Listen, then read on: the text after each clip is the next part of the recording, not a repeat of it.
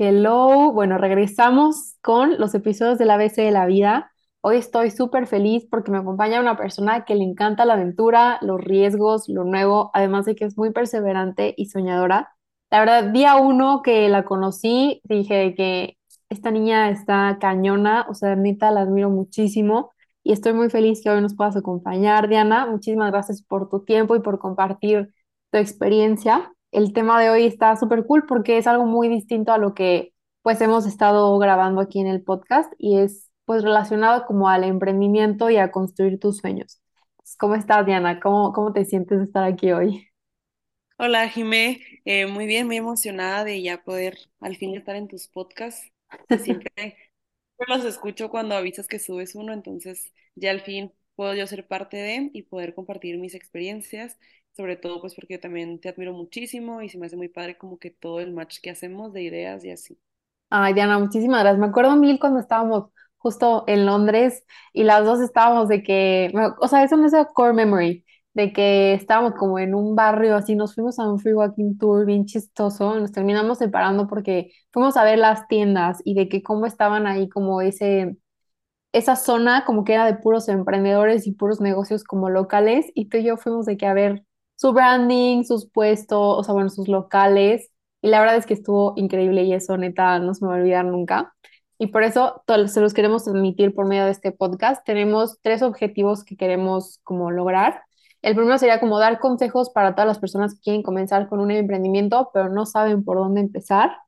El segundo sería como dar algunas herramientas prácticas para manejar un emprendimiento a distancia y crear un branding creativo. Y el tercero, por lo menos importante, pues obviamente enlistar cuáles han sido los aprendizajes con los que tú pues te has llegado a topar y que hoy este, aplicas en tu vida. Entonces, como empezando por el primer tema, sería literal el comienzo y el camino de emprender. Entonces, ¿cómo te interesaste tú, Diana, por el emprendimiento? Bueno, está súper chistosa la historia porque yo la verdad antes no me consideraba ni siquiera O sea, yo no quería negocios, nada, nada de eso. Yo como que pensaba que nomás como que era lo importante seguir el patrón que desde chiquito te imponen de que estudia una carrera súper difícil, ejerce y trabaja toda tu vida. Este, pero ya cuando entré al TEC, este, la vida me terminó dejando negocios. Yo estudio mercadotecnia y la verdad, cuando yo decidí estudiar esto va muy ligado cuando empecé a emprender, porque fue la pandemia. Entonces muchos consideran la pandemia como que un momento horrible de sus vidas y así, por todo lo que nos perdimos. Pero yo en lo personal eh, la amé porque fue como que un cambio muy radical que yo tuve, porque como que ya dejé de estar enfocada en otras personas, me empecé a enfocar en mí y empecé a leer muchos libros de superación personal, de negocios, etcétera, y se me hizo como que una adicción todo eso. Entonces, el hecho de ver cómo en la sociedad te imponen ciertas cosas, ya crees que así tienes que seguir el camino, pero como que siento que para ser exitoso tienes que escuchar a gente exitosa. Entonces, al momento de estar leyendo a esas personas, yo veía que todos tenían como que algo en común, que era sobre todo que creían mucho en la metafísica, todo esto de la ley de atracción que anda ahorita como que muy de moda. Este, y además, sobre todo, mucho eso de vencer los miedos, de no ir con el patrón, de que si tú quieres ser millonario, cosas así, este, pues el camino pues no tan correcto es seguir el patrón que te dicen de que estudie, trabaja toda tu vida. Entonces ahí fue cuando empezó como que esta chispita en mí. Yo trabajaba en una zapatería antes, trabajé desde chiquita, desde los 15, pero yo ya estaba como que muy incómoda por el hecho de que no eran mis tiempos, este, había, no sé, una salida de que fuera de la ciudad y yo de que, oigan, ¿puedo ir? Y lo, no, no puedes, porque tienes que quedarte todo el día y cosas así. Y pues era muy frustrante para mí estar todo el día en un local haciendo pues algo que no me gustaba y aparte era muy frustrante porque pues no hacía cosas para mí. Entonces ahí empezó la idea de que quiero emprender algo y ya pues surgió este, esta gran idea porque yo decía, pues ¿qué, qué hago? O sea, en el tech siempre te están diciendo, es que tiene que ser algo innovador, algo que, que no hayan creado. Entonces pues digo, pues ¿cómo hago algo así? Pero Y ya que si ya todo existe casi, casi. Sí, exacto, o sea, sobre todo ahorita con la inteligencia artificial, ya sí digo, pues, ¿qué más puedo crear? Pero creo que ya conforme fui avanzando, vi que la innovación no es crear algo de cero, sino algo que ya existe, cómo mejorarlo. Entonces, pues la historia fue muy chistosa porque mm, yo nunca fui de fundas personalizadas porque yo me di cuenta que que las personas las pintaban. Entonces, hay gente que las pinta precioso y así, pero hay gente que no.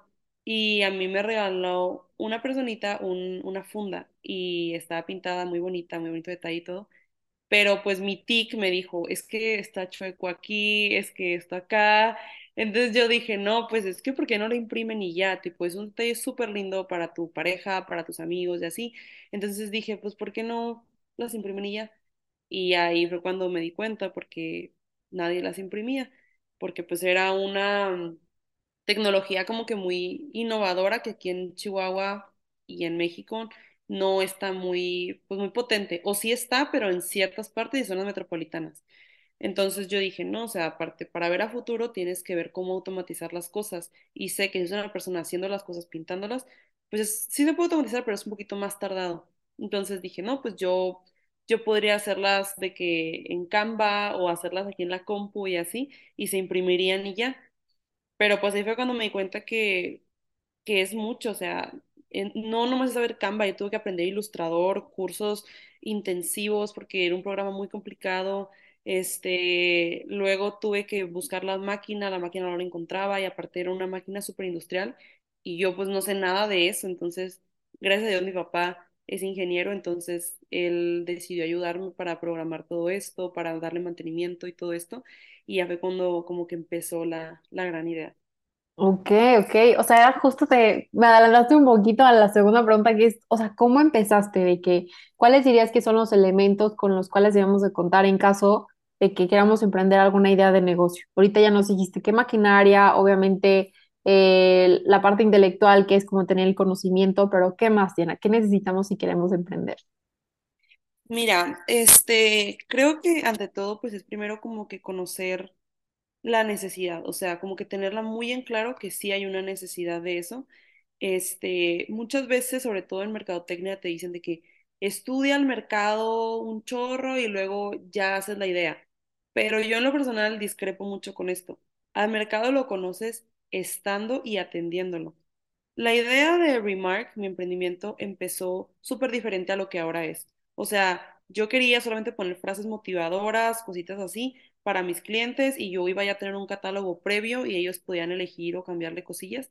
Este, mi branding era blanco y negro, no sé por qué, o sea, es una empresa creativa, no sé por qué se me ocurrió blanco y negro, y ahí es cuando te das cuenta, pagas campañas y luego no dan resultados. Y no es hasta que tú interactúas con los clientes de que, oye, ¿qué quieres? Y ellos mismos te dan las ideas de que, que quiero una foto de esto y esto, quiero una, una ilustración de un perrito con esto y así. Entonces ahí es cuando dices, ok, o sea, empiezas a analizarlos y no nomás es tomarles el pedido, sino como que conversar con ellos, porque detrás de una funda hay una historia, hay una familia que perdió a alguien, hay un perrito que falleció, que es nuevo en la familia hay un texto que lo escribió eh, un abuelo a una nieta, son muchas cosas que no nomás solamente, o sea, yo no estoy vendiendo como que el, el, el aparato de que protege tu celular, ¿no? O sea, es la historia que hay detrás de esto y es algo como que muy importante al momento de empezar un emprendimiento. ¿Cuál es el valor adicional que le vas a dar a ese producto que tú estás dando ahorita? ya con las tendencias en la ciudad en la que vivimos, este, ya no vale, o sea, obviamente la calidad ya es algo que va por hecho, ¿sabes? O sea, no es como que gana el de mejor calidad, todos tienen que tener calidad, sino qué historia vas a contar, qué vas a senti- sentir a los clientes al momento de que compren tu producto. Entonces yo creo que eso, además que, pues el miedo es algo que tienes que quitártelo porque de verdad todo se termina acomodando.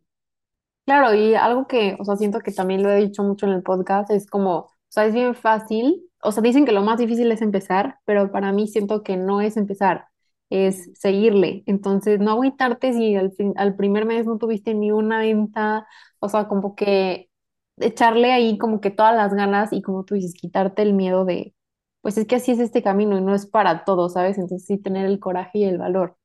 Y aquí me gustaría conocer un poquito, o sea, ¿cuál ha sido tu experiencia trabajando con clientes y con proveedores? O sea, siento que esa parte que tú dices de que, a ver, detrás de cada funda hay una historia, o sea, no, como que yo no lo había percibido así. Entonces me interesaría conocer un poquito de, pues, ¿cuál es esa experiencia con clientes y proveedores? Mira, con proveedores yo empecé, este, obviamente yo no iba a comprar, que es un error que muchos emprendedores hacen, yo no iba a comprar la maquinaria carísima solamente porque se me ocurrió, o sea, yo tenía que realmente probar con el mercado que sí estaba funcionando para ahora sí ya comprar este tipo de cosas. Entonces, cuando yo empecé, apenas este, contacté a unos proveedores que no están en Chihuahua, entonces era un verdadero conflicto por la logística, pero dije, no, pues para empezar, para calar si, si es un producto aceptado por el mercado y si entienden la comunicación y todo esto, ¿no? Este, cuando los contacté, pues hasta eso que fueron muy, muy buena onda conmigo, este, siempre pues la calidad estuvo bien, pero obviamente cuando empiezas ya a meterte más y a hacer, o sea, la comunicación es súper importante porque ellos se enfocaban mucho más en empresas, de que hacerles llaveritos, libretas, este, cosas más así en lugar de fundas. Entonces, Creo que eso sí es algo que yo sí les quisiera como que decir a todos los emprendedores, vas a crecer, en algún punto vas a crecer mucho. Y yo lo que te voy a decir es que nunca descuides a tus clientes chiquitos, porque esos clientes chiquitos pueden hacerse un monstruo y tú puedes, puedes ser parte de esto porque tú los vas a proveer, que es algo que yo considero que mis proveedores no, no escucharon o no pusieron atención porque me descuidaban mucho, o sea, era de que, oye, sabes que tengo un pedido para el Día de las Madres, no sé, mil fundas, casi casi, ¿no? Es broma, pero muchas fundas, ¿no? Y luego ellos de que, ah, es que fíjate que tengo mil pedidos antes, entonces pues no puedo hacer el tuyo hasta el último. Pues, ¿qué pasaba? No llegaban a tiempo, mamás enojadas, hijos enojados. Entonces ya fue cuando dije, no, o sea, tengo que cambiar esto. Y a veces con los proveedores es mucho negociar, pero también hay veces que son un poquito más cerrados. Este, y ya fue, aparte creo que es algo bueno, porque si no hubiera sido por ellos, nunca me hubiera hecho de mi propia maquinaria. Pero es así, o por ejemplo, yo tengo una política con mis clientes de si te falla la funda, si se rompe, porque eso no debería pasar, yo te la cambio sin problema, pero mis proveedores no. Entonces a veces ellos me proveen algunas fundas que yo no manejo, entonces se dañan y yo soy la intermediaria, entonces desde que, oye, es que se dañó la funda y lo, lo siento, es que pues yo no sé qué le hicieron, pero es cuando yo digo, o sea, yo sé que mis clientes no la rompieron, o sea, es un error de fábrica y pues ahí la que tiene que responder soy yo. Entonces, tienes que, comer, que, con, que agarrar proveedores como que de mucha confianza y que no te vayan a minimizar, porque una vez que te minimizan, pues ya, pues ya valiste, haz cuenta. Ya los tiempos de entrega son los mismos, sobre todo ahorita que ya todos quieren todo ya. Este, y por ejemplo, también diversificarlos. O sea, antes yo nomás dependía de ellos para algunas fundas y al principio empezó con puro modelo de iPhone, pero al estar aquí en el medio te das cuenta que no todos tienen iPhone, de hecho la mayoría tiene Android. Entonces dije, no, pues yo como me voy a estar perdiendo clientes nomás porque nomás vendo iPhone y mis proveedores no me daban todos modelos, entonces es buscarle, diversificar. Tú no tienes, bueno, tú sí, tú sí, tú sí, y ya que me lo manden. Sobre todo el control del inventario es súper importante, o sea, era mi mayor miedo con las fundas porque, o sea, hay miles y miles de celulares con poquitas cositas diferentes, pero ya la funda cambió. Sí, o sea, que ya le cambió, que tiene una cámara extra, entonces ya no le queda la, la funda y así. Y pues el inventario es algo que realmente mata mucho a los emprendedores. Este, entonces yo lo que hago es de que compro a mayoreo las de iPhone, porque pues esas son como que las más comunes y las menos cambiantes, pero yo manejo un sistema de dropshipping para las de Android para no tener inventario, o sea, y es un sistema muy padre porque yo con mis proveedores negocié de que iban a llegar en uno a dos días, entonces llegan al domicilio del local donde se imprimen las fundas y ahí ya van saliendo, entonces yo no tengo inventario los clientes la, reci- la reciben rápido y pues todos ganamos, ¿no? Entonces eso es lo que ayuda mucho. Qué interesante, Diana. O sea, es que neta, es como tú dices, yo dije, no, pues me imagino que tienes varios proveedores, o sea, no te digo de que O sea, quédate con el primero y ya. O sea, es necesario siempre tener plan A, plan B, plan B, plan C, ¿sabes? Y qué cool que hayas buscado como nuevas estrategias que te ayuden a ti. Justo, yo creo que el inventario es un tema que grandes, pequeñas, medianas empresas siempre están como lidiando y es un tema, ¿no? Pero qué cool. Eso me da mucho gusto escuchar como esta parte que no, no había conocido de la operación de, de tu emprendimiento y me da mucho gusto que estés utilizando algo como dropshipping también. Qué cool es meterte, siento, ¿no? Como que, como tú dices, de que investigarle, leerle, este, ver videos, este, documentarte de toda la información, pues justo para hacer que funcione, ¿no? Sí, 100%. Y este, sobre todo ver como que el benchmarking de lo que están haciendo los demás, no copiarlo, pero sí como que agarrar algo de, algo de valor. Este, y por ejemplo, la relación con los clientes, este, yo, hay muchas empre- empresas que dicen como que en Instagram yo no los sigo, ellos me tienen que seguir a mí. Yo no, yo sí procuro seguir a todos mis clientes, darle seguimiento, incluso uso poquito mi imagen personal, este, para, para hacerse sus, para hacerme amiga de ellos. Entonces, hacerles campañas de remarketing que, oye, como tú eres cliente actual, este, tienes este descuento, te regalamos esto y los tienes muy contentos. O sea, inclusive recuerdo a una, una clienta que yo estimo muchísimo, una vez me pidió una funda para su pareja y no me contestaba y no me contestaba, como que, o sea, ya la tenía, pero no, como que me gustió. Pero yo dije, no, o sea, ella no es así, o sea, algo pasó porque ella no me contesta. Ya después de rato ya se abrió conmigo y me dijo, oye, ¿sabes qué? Fíjate que, que corté con mi novio, pero no sé cómo decirte por la funda y así. Y obviamente quise un poquito, bueno, dar mucha empatía al cliente, ¿sabes? O sea, ahí es cuando tú dices, oye, ¿sabes qué? Prefiero tener a mi cliente contento, de ser empática con él y ser su amiga y ayudarle, en lugar de pensar solamente en los costos que a mí me puede generar una funda. O sea, vale más tener a mi clienta cautiva y contenta que una funda que no, ¿sabes? Entonces me acuerdo que ese día le dije, ¿sabes qué? No te preocupes, o sea, así déjalo, ya para la siguiente funda, este, pues ya pides otra cosa. Y hasta la fecha la sigo teniendo ahí. Y es algo que muchas marcas como que no entienden, que es esta parte de, de que somos humanos, ¿no? Y dejar de pensar un poquito más en los, en los costos, los precios y todo esto. Este, y sí conocerlos, o sea, no nomás atenderlos para venderles, sino como que, ok, ¿por qué quieres esto y para qué y así? Ya les das contexto y les das hasta más ideas que los benefician a ellos y hace que te recomienden y que sigan comprándote más. Entonces, conocerlos y hacerte su amiga es como que la mejor idea del mundo. Es que neta, mejor ejemplo no pudiste haber dado, o sea, me hace clic perfecto lo de que detrás de cada funda hay una historia y detrás de cada producto, de cada servicio, hay alguien que está buscando emprender o que está buscando mejorar algún proceso o que quiere comer más rico, o sea, ¿sabes? Y es una persona, al final siempre se nos olvida que hay humanos y es aquí donde, o sea, siento que es como tu propuesta de valor, pero tú cómo lidias más bien con la competencia o negocios que son muy similares al tuyo. Pues mira, este, ahorita aquí en Chihuahua no hay, entonces eso es algo como que muy benéfico, pero pues ya sabes que ya todo se pide por internet. Este, yo aspiro mucho como que a ser de la magnitud de Casetify, pero el modelo de negocios es muy diferente porque Casetify sí tiene como que sus diseñadores, este, y la gente puede personalizar, pero es algo como que un poquito más restringido, es ponerle tu nombre, tu foto y ya, y siento que eso es algo muy fácil, ¿no? Yo sí quisiera como que ya en algún futuro hacer un espacio creativo, algún tipo Canva con inteligencia artificial y así, donde las personas puedan diseñarlo sin que yo esté como que de intermediaria, porque a veces hasta les da pena decir, oye, cambia el color, oye, muévele acá. Entonces, que ellos duren su tiempo haciéndolo y que, y que pues estén relajados, ¿no? Entonces, la manera en la que lidio con ellos es, básicamente, no somos los mismos, bueno, no tenemos el mismo mercado, porque Castify cobran, por ejemplo, dos mil pesos por una funda. Y la neta, las fundas cansan, ¿eh? O sea, yo tengo y yo ya estoy de que tengo una y a los dos meses me harta. Entonces digo, ¿por qué gastaría dos mil pesos en una funda tan cara si puedo comprársela a Remark, que está más barata y la puedo cambiar cuando yo quiera? Este, entonces, pues eso se me Y hace a padre. una calidad también súper buena, o sea, Sí, no necesariamente porque es barato es chafa, ¿sabes? Ajá, exacto. Entonces, sobre todo para este tipo de cosas de que están cambiando las fundas constantemente, estoy por abrir un programa de reciclaje de que si traes tu funda anterior, yo me encargo de llevarlas a una planta este, ecológica que reúsen ese plástico. Entonces, ahí se promueve como que el medio ambiente y además, pues que la estén cambiando y que pues cambiamos de pensamientos cada día, entonces también, ¿por qué no tu funda, sabes?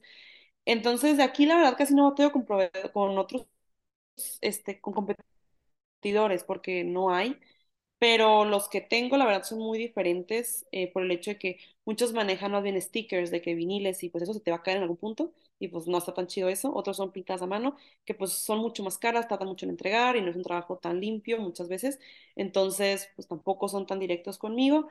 Y, y así realmente casi no, no lidio con competencia, sino que mi problema ahorita es que tengo que igualarme a esa competencia, llegar a esos seguidores, a ese alcance que ellos tienen. Y creo que ya cuando llegue a ese alcance, ya voy a poder ver qué onda directamente. Ok, no, pero sí constantemente estarles echando un ojito.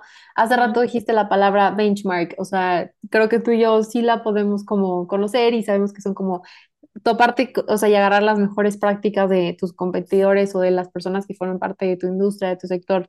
Pero, o sea, tú cómo, o sea, ¿cómo practicas el benchmark, por ejemplo? hace rato estuve en una agencia de marketing, entonces ahí me enseñaron de que 100% eso. Entonces, básicamente es meterte a todas sus redes sociales, pero stalkear, así como sabemos las mujeres, de que hasta encontrar la foto de la abuelita, casi casi. Es así, irte hasta abajo, checar comentario por comentario, ver post por post, analizarlo. Y aquí ya va directamente con, con lo del branding, que no sé si todavía no llegamos aquí, o sea, ese tema, pero me voy a adelantar poquito. Este, cada marca tiene como que su identidad y su manera de comunicarlo. Y es súper importante. Muchos dicen, ay, ¿eso qué? O sea, es una tontería, pero de verdad no. O sea, tu marca es como otro humano que tiene que conectar con otros. Entonces, al estar analizando eh, los brandings de las demás marcas, es como que te das la idea de que, tú comuniques esto, tú esto, tú esto, entonces dices, ok, yo quiero agarrar esto bueno de ti, esto bueno de ti, esto bueno, entonces yo voy a hacer mi propia personalidad y así es como yo lo voy a comunicar.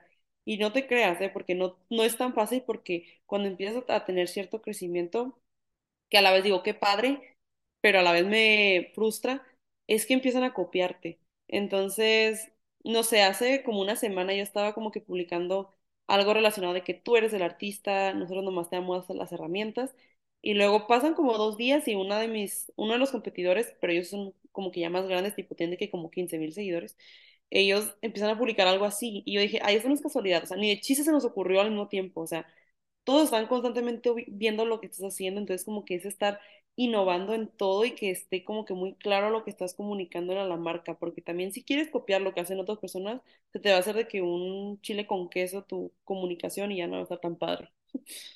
No, sí, o sea, es que no puedes copiar, o sea, hay un libro que se llama Like Still Like, a- like an Artist y siento que, o sea, sí hay maneras de copiar, pero poniéndole en tu esencia, o sea, y no, no copiar es malo, sino que simplemente el benchmark es cuáles son las prácticas que han funcionado para yo también pues aplicarlas. Sea, obviamente no vas a copy-pastear la foto y el texto igualito, claro que no, pero a lo mejor la manera en la que se comunicaron, este, la puedes aplicar en tu negocio, ¿no?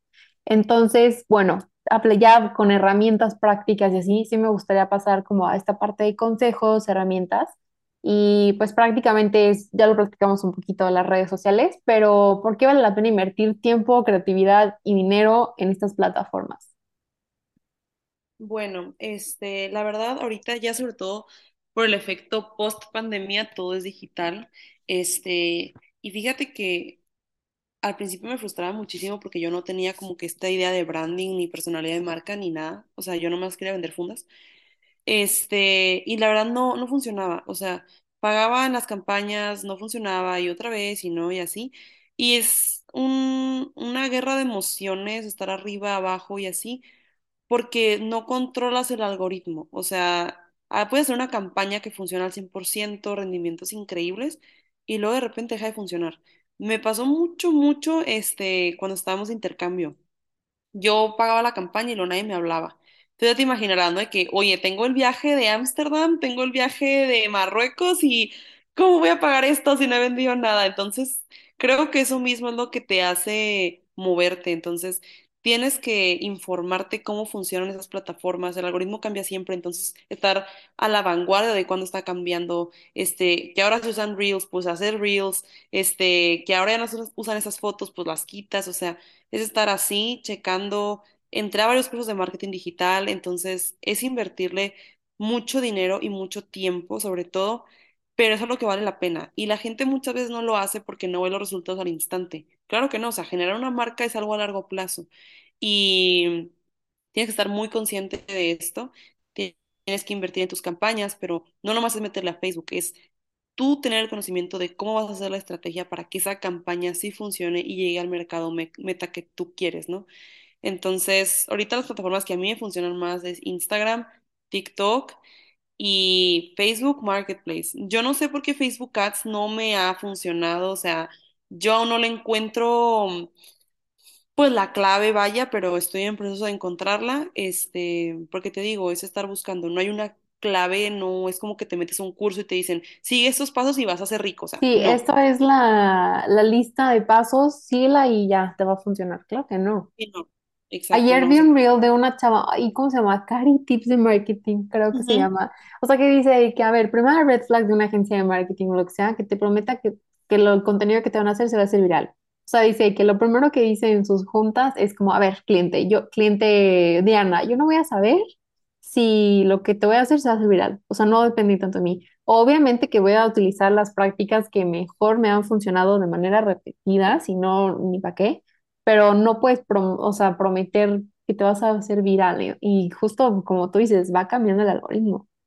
Sí, o sea, incluso a veces hasta te sorprende, o sea, que no te hace clic la gente, o sea, ahí es cuando hago como que ese match con los financieros que dicen que la bolsa es como un borracho caminando por ahí, así está también acá, a fin de cuentas es mercado. O sea, puedes subir una acción y no sé ni por qué hasta que te das cuenta que, al, que Elon Musk comentó algo chido en Twitter y ya por eso subió. Es lo mismo acá, o sea, yo he subido posts que digo, este va a tener potencial, este le metí tiempo, calidad, y nadie lo pela.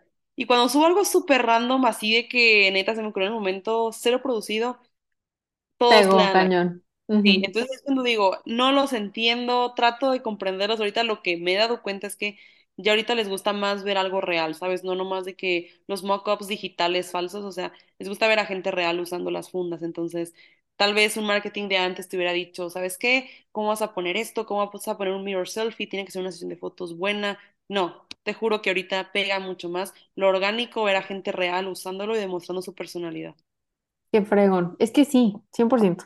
Y las métricas, Diana, o sea, ¿en qué debemos de fijarnos para saber si la audiencia le gusta nuestro contenido y así poder generarles pues más valor y más contenido similar a ese?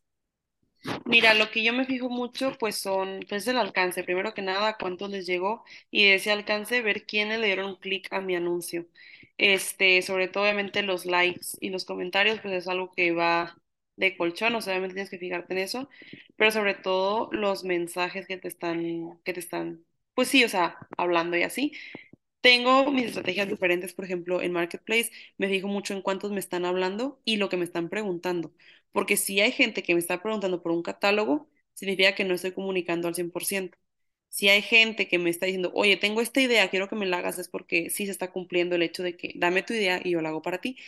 Este, ahí no es tanto de like ni nada, porque te digo que más bien es directamente la, el mensaje para hacer la venta, pero en Instagram, por ejemplo, cuando haces campañas, hay una opción que te dice de que puedes picarle un botón que salga, este, visitar perfil, enviar mensaje, así. Yo obviamente antes pensaba que con enviar mensaje a funcionar como en Marketplace, pero me di cuenta que no. A mí me funciona más ahorita lo de que le piquen a lo de visitar perfil.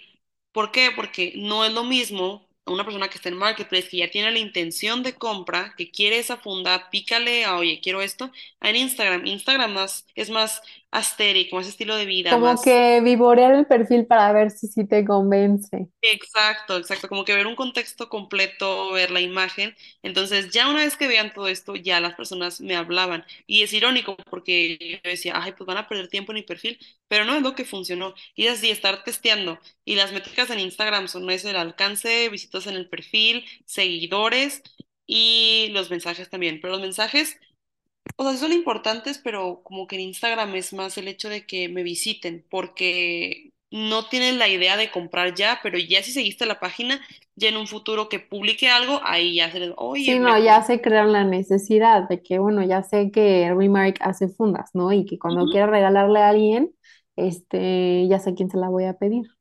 Exacto. Y por ejemplo, me da mucha curiosidad tipo TikTok, porque ya ves que ahí es como muchísimo más, entre comillas, fácil que las cosas se hagan virales. O sea, ¿no te ha tocado que ahí te lleguen de que pedidos, no sé, masivos y tú digas de que, what?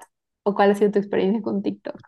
Mira, con TikTok, este, yo admiro demasiado a los TikTokers por la dedicación. Este, yo la verdad sí estoy en TikTok, pero no me he puesto como que full.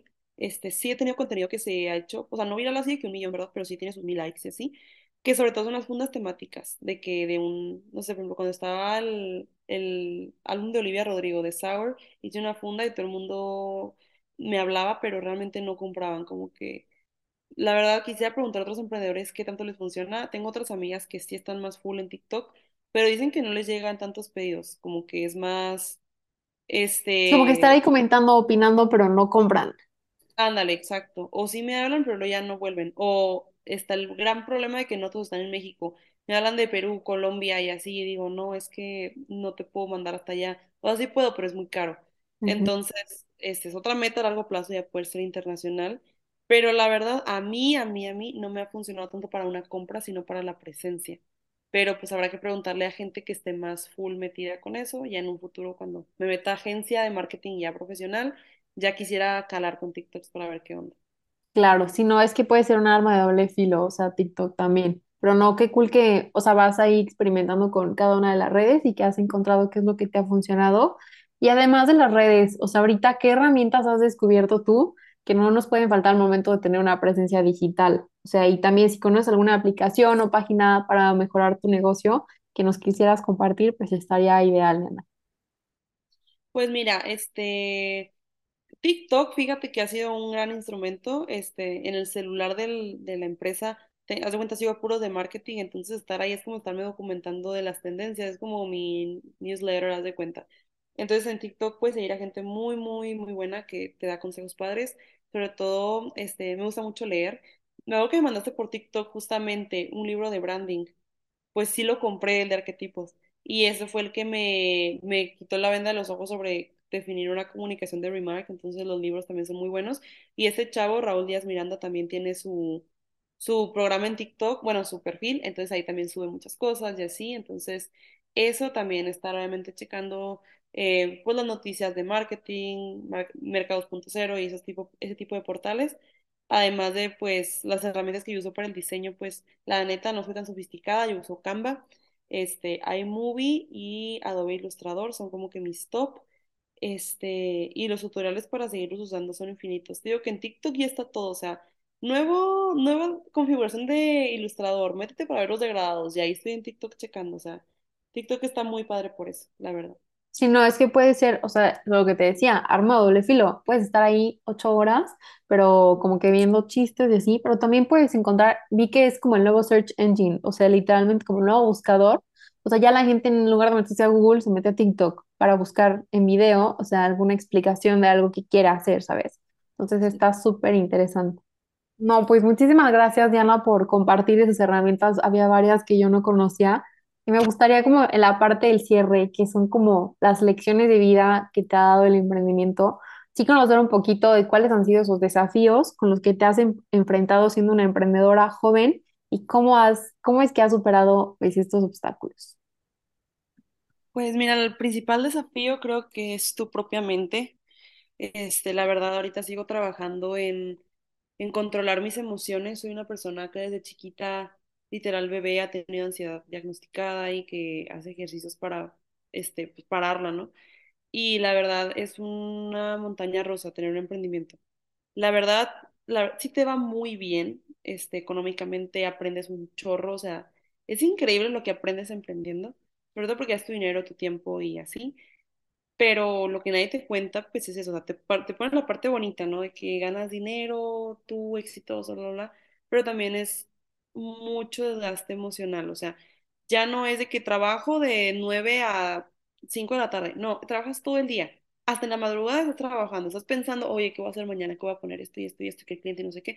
Resolver quejas, este, dar valor, o sea, son muchas cosas, tu mente está al mil siempre y tienes que mantenerte tranquila de todo momento. Que no has vendido nada, este, pues a veces me dan muchas, muchas crisis de ansiedad, la verdad.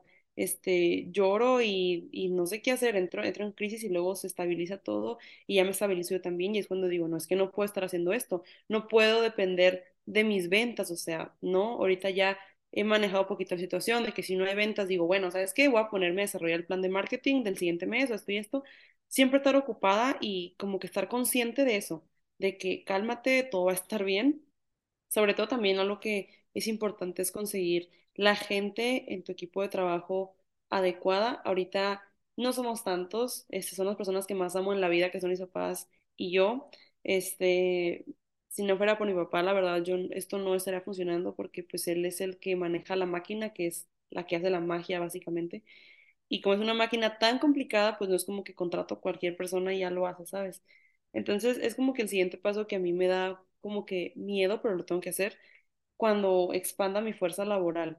Porque pues sus papás pues son gente que te adora y que siempre va a querer lo mejor para ti, pero no toda la gente es así. Entonces es cuando tienes que meterte en la psicología, en ver que no te roben las ideas, en ver que sí lo hagan bien, que estén comprometidos, que eso ya cuando amplíe mi fuerza laboral haremos otro podcast para ver cómo me fue. Entonces es eso, como que estar con las personas adecuadas. Ahorita ellos me han apoyado muchísimo con esto. Este, también la cuestión del dinero es muy importante. Tener como que bueno, saber bien en qué estás gastando tu dinero, hacer tu análisis, o sea, yo no soy financiera, de hecho soy malísima para las finanzas, pero sí tener ese conocimiento general de sumar y restar, ¿no? O sea, digo que qué está entrando, qué está saliendo, establecer bien un, precio para que no termines tablas o perdiendo, este, y no tener miedo de invertirle, o sea, yo siempre he dicho, tienes que meterle para sacarle. Entonces yo veo al negocio como una persona, ¿no? Por ejemplo, mi, mi negocio patrocinó todos mis viajes en el intercambio y digo, o sea, si tú ya me diste ese gusto, yo te voy a tratar como un rey, ¿sabes? Fundas nuevas de mejor calidad, publicidad más padre, branding más padre, o sea, meterle y meterle y meterle y te juro, te juro que hasta por ley universal, la vida te lo termina recompensando. Tienes que meterle a tu negocio. Claro, es que como tú dices, o sea, es como dando y dando, pero desde, no desde el que me debes de dar, sino como que me regalaste, lo disfruté, ahora yo lo veo también como tú dices, no un gasto, no, o sea, es una inversión y, y qué padre, o sea, que lo, que lo veas así, me encanta ese pensamiento, Diana, de que mi rey, ahora yo te voy a tratar este como te mereces. Sí, obvio, y es darle tu tiempo, o sea, yo antes, en mi, antes de irme al intercambio, estaba en mi etapa de salir, sí, peda y así, este, pero, o sea, sí, sí le ponía atención a Remark, obvio, pero ya ahorita, después del intercambio, te digo, cambió completamente, ya tuviste un podcast de eso, o sea, te cambia completamente la perspectiva de todo, y ya al estar allá dije, y no manches, yo tengo que regresarme, sobre todo porque mucha gente allá, creo que era la, la, esos hints o esos guiños que te daba la vida de que continúa, vas por, vas por un buen camino, la gente preguntándome, ¿dónde hiciste tu funda? Y lo, no, pues que yo la hice, y lo, mandas a Taiwán, mandas a Alemania, mandas a Francia, y yo Es que, no. Entonces, o sea, en algún punto digo, algún día tengo que hacer esto grande, o sea, por ejemplo, ir a las tiendas de souvenirs y decir, estaría fregón una funda de París aquí en la tienda, pero no hay. A ver si algún día me toca yo ser esa proveedora de esos souvenirs. Entonces, es eso, llegué, te tienes que enfocar, estar obsesionado con tu negocio, tienes estar enamorado de eso más que de ti mismo, casi, casi. Este, y es lo que pasa, en todos los libros te dice eso, emocionarte, amarlo, apasionarte que tu primer pensamiento sea eso. Y yo llegué a ese punto. Lo primero que me despierto es Remark. Lo mi último pensamiento es Remark. Todo el día estoy pensando en eso, todo el día manifestando y quiero y quiero y quiero y quiero. Y se va armando. O sea, de verdad, es, parece magia, pero tienes que darle tu tiempo. Haz un fin, el fin pasado, este, una amiga nos invitó a Majalca, súper padre el plan, pero yo tenía un bazar de Remark. Y yo sé que era estar todo el día ahí sentada esperando clientes, este, tratando de convencerlos. Y dije, prefiero, lo siento, o sea, primero va Remark. O sea, si hay tiempo después de lo que ya le di a Remark, ahora sí ya hago otras cosas, pero mi prioridad es Remark, enfocarte y no darte por vencido, es como que la clave. Ok, no, me, o sea, me gusta mucho porque coincide con otras entrevistas que he tenido, que sí es como, a ver, si tú no te la crees, nadie más te la va a creer. Entonces, me hace mucho clic eso. Y, o sea, sí me gustaría conocer, bueno, hay cosas, hay costos de oportunidad en todo lo que hacemos, en todas nuestras decisiones, pero a ti, Diana, ¿qué es lo que más te gusta de como tu trabajo, si se puede decir que es lo sientes como un trabajo? Este, mm, me gusta aplicar como que la mercadotecnia, ¿no? O sea, siento que a veces muchos emprendedores tienen ese pain que dicen, es que yo estudié arquitectura y estoy vendiendo comida, ¿no? O sea, y no ejerzo y así. A mí no me pasa eso porque yo digo que yo en mercadotecnia y lo estoy ejerciendo. Entonces, cuando una campaña funciona, cuando mis clientes este, siguen lo que yo estoy comunicando y así, digo, no manches, si soy buena. O sea, es cuando digo, ok, no perdí el tiempo, si estoy en la carrera correcta y así. Y sobre todo lo que más me llena de satisfacción es ver a mis clientes. O sea, cuando, porque digo, ellos tienen la confianza de contarme las historias, entregarles las fundas y decirme, ¿Sabes qué? Me encantó, mi novia le encantó, este, mi abuelita ya la traigo aquí conmigo siempre, cosas así, o de que, no sé, cuando me piden fundas de boletos de avión, de que, oye, ¿sabes que Voy de intercambio a Roma y quiero mi funda con la fecha y con todo, así como lo hicimos en este intercambio. Y cuando llegan a la ciudad y me mandan foto en el Coliseo, ahí fue cuando digo, no manches, o sea, eso está ley de atracción, ¿sabes? O sea, cumplir un sueño. En tu celular llevas sueños, deseos, momentos, experiencias, recuerdos, y es muy, muy bonito como que tenerlos ahí presente y, y que y saber que tú fuiste parte de eso, que fuiste el medio, es, es algo como que muy, muy satisfactorio, o sea, lograr sacarle sonrisa a alguien, es algo que me encanta.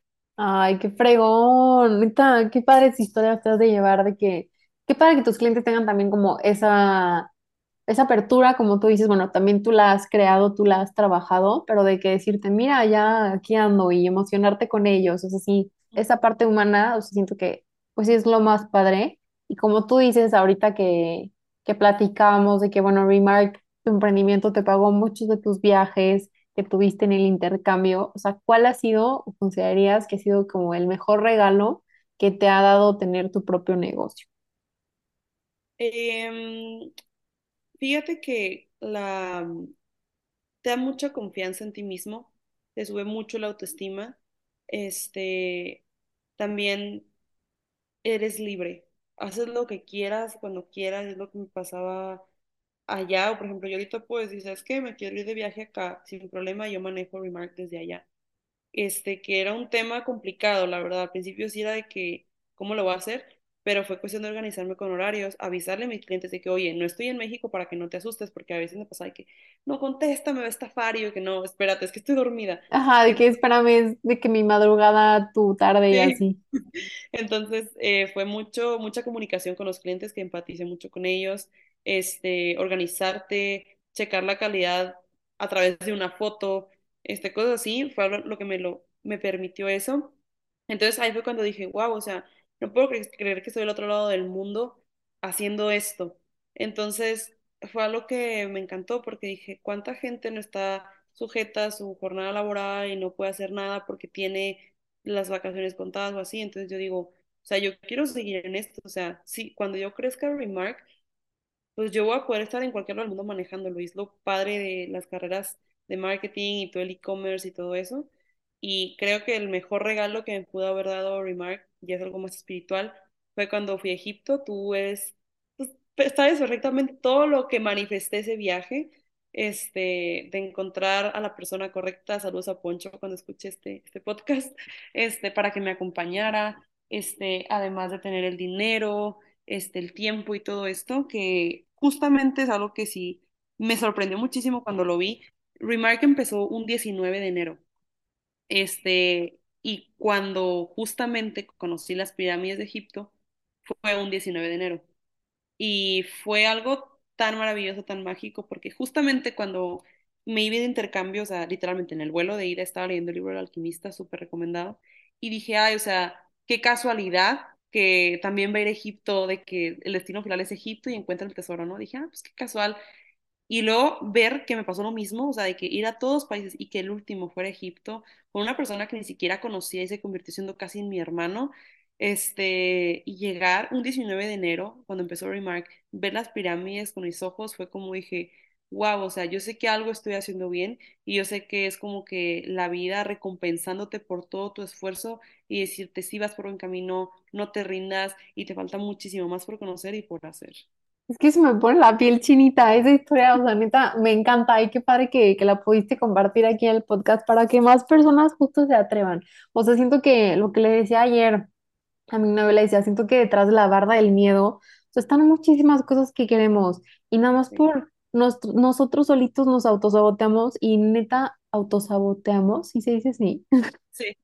O sea, nosotros solitos nos echamos mosca y la verdad es que qué padre, o sea, y que justo se haya alineado todo para que tu destino final haya sido Egipto y hayas cumplido un sueño gracias a todo tu trabajo, entonces se me hace increíble.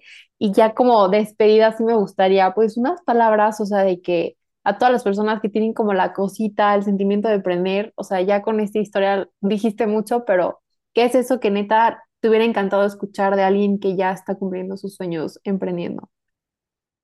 Fíjate que muchas veces pienso en eso y, y me gustaría, me gusta mucho eh, la mm, ideología de que cuando tú deseas algo es porque tu versión futura ya lo tiene y es la vida diciéndote tienes que hacerlo porque ya lo tienes en un futuro. Entonces, a mí me gustaría como que regresar el tiempo, o sea, yo viajar en el tiempo y llegar con esa Diana en esa zapatería enojada porque no la dejaron salir una vez y decirle, sí te va a funcionar lo de las fundas, o sea, déjate el miedo, o sea, me acuerdo cuando apenas veía de que cómo se hacían las fundas, sí, mi primo me decía, él es diseñador y me ayudó en todo esto, me decía, pues cuando te compras la máquina, yo sí, ¿cuándo me voy a comprar una máquina? O sea, ni de chiste, ¿cómo crees que yo me voy a comprar una máquina? Y luego tenerla fue cuando dije, wow. Entonces, es eso, o sea, decir, confía, sigue tus instintos, no pares, controla tus emociones y sigue adelante. Todo se acomoda. Cuando quieres algo, todo el universo, todo pone los medios necesarios para que tú lo logres. O sea, yo compré la máquina con un inversionista ángel, que fue alguien de mi familia, este, que al final ya, le, ya se lo devolví. Este, y ahí es cuando digo, o sea, yo cómo me iba a imaginar que justamente ese día que yo ni quería salir de la casa, iba a ver a mi primo y me iba a decir, ¿sabes qué? Yo te apoyo, pídela. Entonces, Dios te va a mandar esos ángeles en tu vida, esas situaciones, esas personas, para que tú sigas adelante. O sea, Dios no te va a hablar de que directamente, oye, haz esto, o sea, te va a dar los medios y tú decides si lo tomas o no. Entonces, siempre que haya una oportunidad, tómala. Nunca te sientas que no mereces algo o que como o no, creas que es muy grande para ti, porque a mí me encanta meterme en retos grandes porque digo que ya me metí en esto, o sea, ahora lo tengo que sacar. Es lo padre, o sea, muchas veces de que, ay, no me voy a comprar esto porque no me alcanza. Métete en la deuda y te juro que mueves todo para que te salga el dinero y hasta de sobra. Eh, ah, no, sí, o sea, eso la verdad, siento que no que vivir al límite, claro que no, o sea, pero sí estar, era lo que platicaba justo en el desayuno con mis papás, es como me decía, es que a ver, va a salir, o sea, tú no quieras tener todo planificado, o sea, todo en un Excel, todo perfecto, o sea, no, tu vida no es de que así de cuadrada, o sea, vas a ir viendo y va a ir saliendo, y siento que a veces sí nos falta un poquito soltar, y lo hablo, o sea, hablo por mí, o sea, de que confiar un poquito y como tú dices, creérmela de que siempre sale, o sea, siempre, siempre sale. Entonces, pues, ay, Diana, muchísimas gracias, me encantó, se me puso la piel chinita con lo de o sea, no me acordaba del detalle y que justo era el 19 de enero. Vas a ver que van a ser muchos aniversarios más de Remark. Luego ya cuando ahora estás viendo en Londres, yo te voy a acompañar. Claro que sí, Jimé, vas a estar en todo. Eh, ah, no, sí, y de que me gustaría, o sea, ahorita dijiste muchísimas veces fundas, fundas, fundas, pero tipo yo te compré unas pelotas de golf, o sea, ¿cuáles son tus redes y qué tipo de productos pues, podemos encontrar en ellas? Mira, eh, manejamos fundas para celulares, fundas para computadoras, para tabletas, para AirPods, llaveros, termos y pelotas de golf. Este, las personalizamos. Este, y nos pueden encontrar como remark.cases en Instagram y en Facebook. Súper bien. Como quieran la descripción del podcast y el post que voy a hacer para las redes, también voy a poner ahí tus, tus. Entonces, muchísimas gracias, Diana, por este podcast. Me encantó cómo salió y espero vernos muy, muy pronto, ya sea en Chihuahua o a ver en dónde nos vamos a reunir las roomies. Claro que sí, Jimé. Te extraño muchísimo. Ah, yo también. Besos, bye.